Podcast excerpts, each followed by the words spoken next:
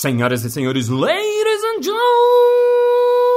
gentlemen, madames et messieurs, humoristas e humoristas, está começando mais um Balascast Música.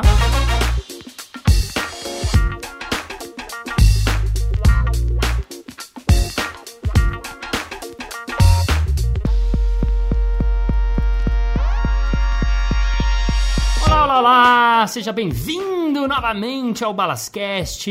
Estamos em 2017, se você está acompanhando regularmente, ou estamos no ano que você está, se você não está acompanhando regularmente. 2019? 2020? 2011? Um Odisseia no Espaço já foi, mas isso não importa, porque o que importa é que vamos continuar o meu podcast. E como você sabe, eu estou contando um pouco da minha história, então vamos a mais um episódio of the story of my life. Palhaço no hospital.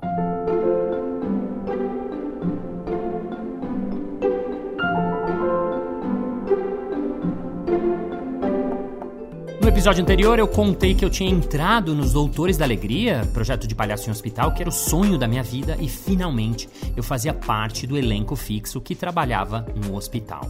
Assim que eu cheguei, eu tive um treinamento, né? Como funciona os Doutores da Alegria? Você tem um treinamento específico para trabalhar dentro do hospital, porque o hospital é um local diferente, é diferente do palco onde você vai apresentar suas coisas. No hospital você vai lá pro encontro, para relação, atender aquelas crianças. Então, duas vezes por semana eu ia num hospital e mais um dia da semana eu tinha um treinamento específico, que podia ser uma palestra com alguém que já trabalhava mais tempo no hospital. A gente ouviu alguns filósofos que falavam do que é o palhaço no hospital, mais profundamente falando, ou mesmo uma conversa com a Morgana Mazetti, que era psicóloga, que fez um estudo de como o palhaço trabalha dentro do hospital. Por exemplo, ela fez as crianças desenharem, fazerem desenhos antes da visita dos palhaços e depois da visita dos palhaços ela comparou os desenhos. É muito legal, está no livro dela, lá nos Doutores da Alegria, onde você vê que os desenhos, depois que os palhaços passavam, eram mais coloridos, eram mais esperançosos, mais divertidos. Então você vê que realmente tinha uma função do palhaço passar lá dentro do hospital.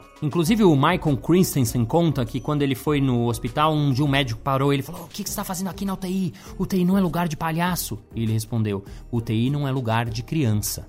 Enfim, eu comecei a trabalhar, eu trabalhei um ano no Hospital Nossa Senhora de Lourdes e a rotina nossa era a seguinte: você chega no hospital, então normalmente tem uma salinha preparada pra gente, onde a gente se trocava, colocava maquiagem, colocava nosso jaleco, colocava os apetrechos no bolso, colocava o seu crachá, porque todo mundo entrava como médico, né? Então a gente era, teoricamente, a figura mais alta do hospital. Médico era o doutor João Grandão, que estava lá entrando com o doutor Zabobrim. Por último, a gente colocava o nariz vermelho, fechava os olhos e pum, quando abria os olhos, começava o trabalho.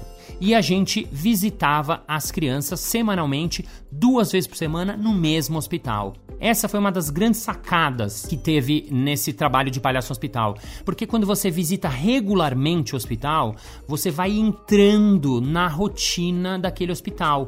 Então eu fiquei um ano trabalhando no hospital, então aos poucos você vai conhecendo quem são os médicos, quem são as enfermeiras, conhecendo quem são os seguranças, as moças da limpeza, porque é importante também trabalhar com eles, porque todas as pessoas fazem parte do hospital. Então aos poucos você é parte do corpo médico. Tem a enfermeira, o médico, a fisioterapeuta, a moça da limpeza e tem o palhaço que passa lá semanalmente. Além disso, você visita as crianças mais de uma vez. Então, se a criança fica internada um mês, dois meses, você visita ela toda semana. Então, pode ser que no começo ela não te receba muito bem ou que ela esteja um pouco desconfiada, e aos poucos você vai entrando lá dentro e aos poucos você vai se tornando parte daquela rotina e você vai sendo cada vez mais bem aceito.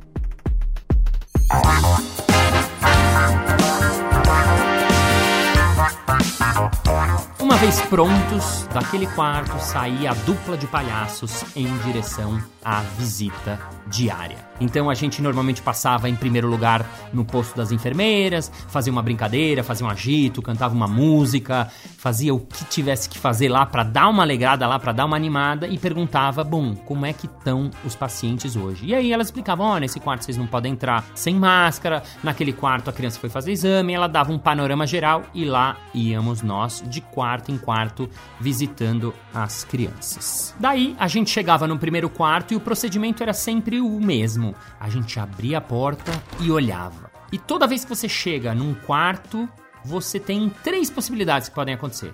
A primeira é a criança. Ah, olha só, um palhaço, mãe, um palhaço, vem cá, palhaço. Isto é, sinal verde, podemos entrar, fazer o que a gente quiser, fomos bem recebidos. Segunda situação, te abre a porta, a criança olha assim. Hum? Um palhaço? Opa, vá devagar, sinal amarelo. E a terceira situação, a gente abre a porta e a criança faz aquela cara de pré-choro assim de. Você percebe que ela vai chorar e aí você dá um passo para trás. E aí, o que, que você faz? Não sei. Aí você experimenta. É disso que se trata o trabalho no hospital, improvisação. Você experimentar momento a momento, instante a instante. De repente, o primeiro palhaço vai lá e tira uma marionetezinha. Olá, tudo bem? Eu sou o Javazinho, o cavalo preferido. Tá, tá, tá. Opa, Javazinho vai embora. Não funcionou o marionete. O segundo palhaço tenta bater a cabeça na parede. Ai, ai, bati. A criança não gostou. Opa, segunda tentativa frustrada, não serve. Novamente, outro palhaço solta, por exemplo, uma bolha de sabão. A bolha de sabão vai entrando no quarto. A criança para de chorar e olha para a bolha. Opa, funcionou. Mais uma bolinha. Soltamos mais uma bolha.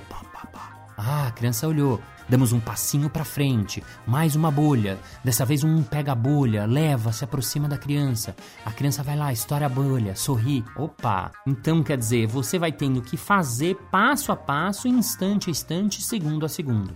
Caso a criança realmente diga não, a gente perceba que não, ela ou chorou muito, ela não quer receber a visita, também tudo bem. O palhaço é a única figura que pode ser recebida com um não. E a gente aceita o não. É diferente do médico que vai lá fazer um exame, ou a enfermeira que vai lá tirar sangue. Não adianta a criança falar: não, não, não quero, não quero. Se a criança não quer o palhaço, ok.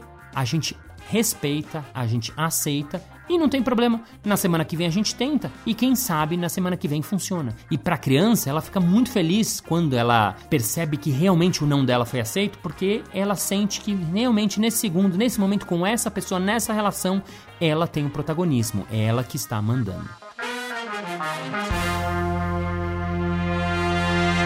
Normalmente a rotina de chegar num quarto era de nos apresentarmos como médicos. Então a gente entrava e falava: Olá, nós somos médicos, besteirólogos. Estamos aqui para saber se está tudo bem, se está tudo sob controle. Eu sou o Dr. João Grandão, eu sou o Dr. Zabobrinho e viemos aqui fazer alguns exames. Por exemplo, você aqui, criança, como é seu nome? Ah, Rafael. Então a gente dava um ferrinho de passar roupa, de plástico, de brinquedo, tipo esse 25 de março, e falava: ah, Por favor, passe um pouco aqui na minha roupa, ok? Passe um pouco aqui na manga, ok? Hum, então, doutor, realmente está passando bem. É, está passando bem. Isso foi aprovado.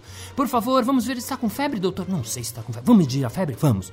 Então um dos dois tirava uma fita métrica. Ah, quanto deu aqui? 78. Hum, aqui 79. Hum, aqui 83. E a gente improvisando e brincando conforme a situação, conforme a criança apresentava alguma coisa pra gente. Muitas das informações eram dadas pela criança, porque se a criança gritava: Ah, olha só, você, você parece meu tio Antônio. A gente brincava com isso, ah, muito prazer, eu sou o seu tio Antônio, você que não está percebendo. Ah, mãe, eu sou o tio Antônio. Abraçava a mãe, abraçava o pai. O que acontecia no quarto, a gente jogava com aquilo. E aos poucos a gente ia brincando fora da figura do médico. Por exemplo, com o Ézio Magalhães, Abobrinha, a gente tinha uma brincadeira que a gente chamava de falsos arquitetos. Que a gente entrava os dois no quarto da criança, já entrava, nem falava oi, falava, hum, então, doutor, não, acho que aqui essa parede a gente podia mudar. É, a gente podia pôr cinza aqui, é, cinza, vamos colocar bem cinza. E aqui, aqui a gente podia abrir uma janela, e aqui a gente podia colocar uma piscina, vamos trocar, vamos trocar tudo. Vamos trocar essa cama, não tá boa. Essa aqui, essa aqui quem é? Aí o moleque, é minha mãe. Ah, vamos trocar essa mãe, vamos trocar essa mãe. Tira essa mãe daqui, a gente tirava ela do quarto, pegava uma faxineira, punha para dentro, fazia troca de tudo, chamava-se falsos arquitetos, até que no final a gente tentava trocar a criança, ela obviamente não queria ser trocada e a gente saía. Quer dizer, a cada quarto acontecia uma história, a cada quarto acontecia uma loucura e a cada quarto a gente improvisava e jogava com o que acontecia. Sempre me perguntam, Márcio, não é difícil trabalhar no hospital? Jamais seria capaz de fazer isso? A questão é a seguinte, que quando você entra como palhaço, você não entra como paciente ou indo visitar alguém. Eu tenho medo de hospital, por exemplo, morro de medo, não gosto de hospital, não gosto de sangue. Mas quando eu vou trabalhar de palhaço no hospital, você muda a chavinha. Você vai tentar transformar aquele ambiente cinza em um ambiente colorido.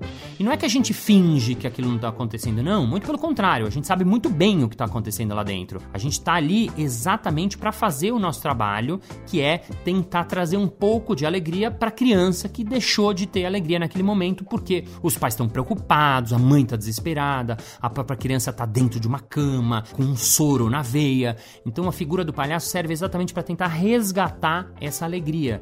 E isso faz com que a cura dela normalmente seja mais rápida, com que a passagem dela no hospital seja mais legal, mais divertida. Algumas crianças, pais contam que teve criança que quis voltar para o hospital porque queria ver os palhaços. Então isso é muito legal pra gente que faz esse trabalho de palhaço no hospital. Obviamente tem momentos tristes. Uma vez a gente chegou no, no hospital e a gente atendia um menininho, chamava Tiaguinho. Toda semana a gente atendia Tiaguinho, Tiaguinho, e quando a gente chegou, a primeira coisa que a enfermeira falou foi: o Tiaguinho virou estrela. Aí a gente ficou, uau, meio desnorteado assim. Estávamos eu e a Cláudia Zuccherato, que era minha parceira na época, e a gente ficou ali sem saber o que fazer. Era um paciente que a gente tinha muito afeto, assim. Então a gente decidiu parar por esse dia o trabalho, fomos no café, ela chorou, a gente ficou muito emocionado. Foi realmente uma perda pra gente também.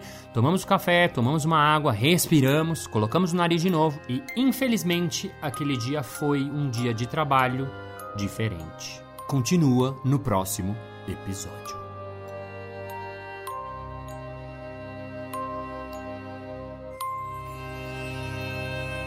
Muito bem, muito bem, muito bem. Chegamos ao final de mais um episódio. Ah!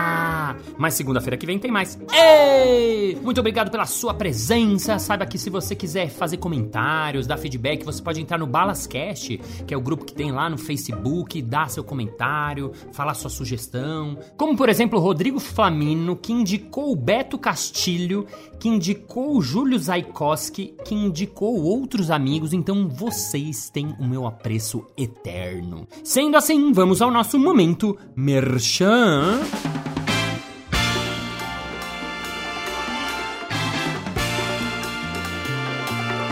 Márcio, eu queria contratar a sua palestra de improviso e criatividade.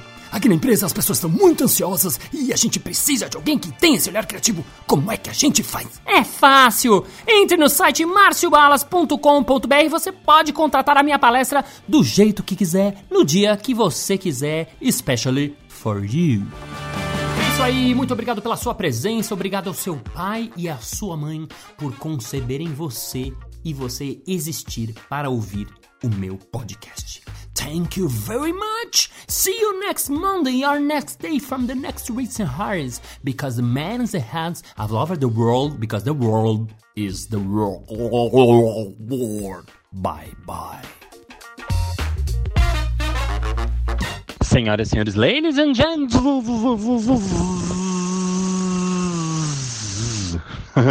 Dormi. De novo, de novo. Sabe como chama a dança de acasalamento das abelhas? Pollen dance. Ah! Não, não põe essa. Meu amigo tava num barzinho no interior e tava escrito: Aqui é proibido dançar sem camisa, mas se quiser, pode. é surreal, né?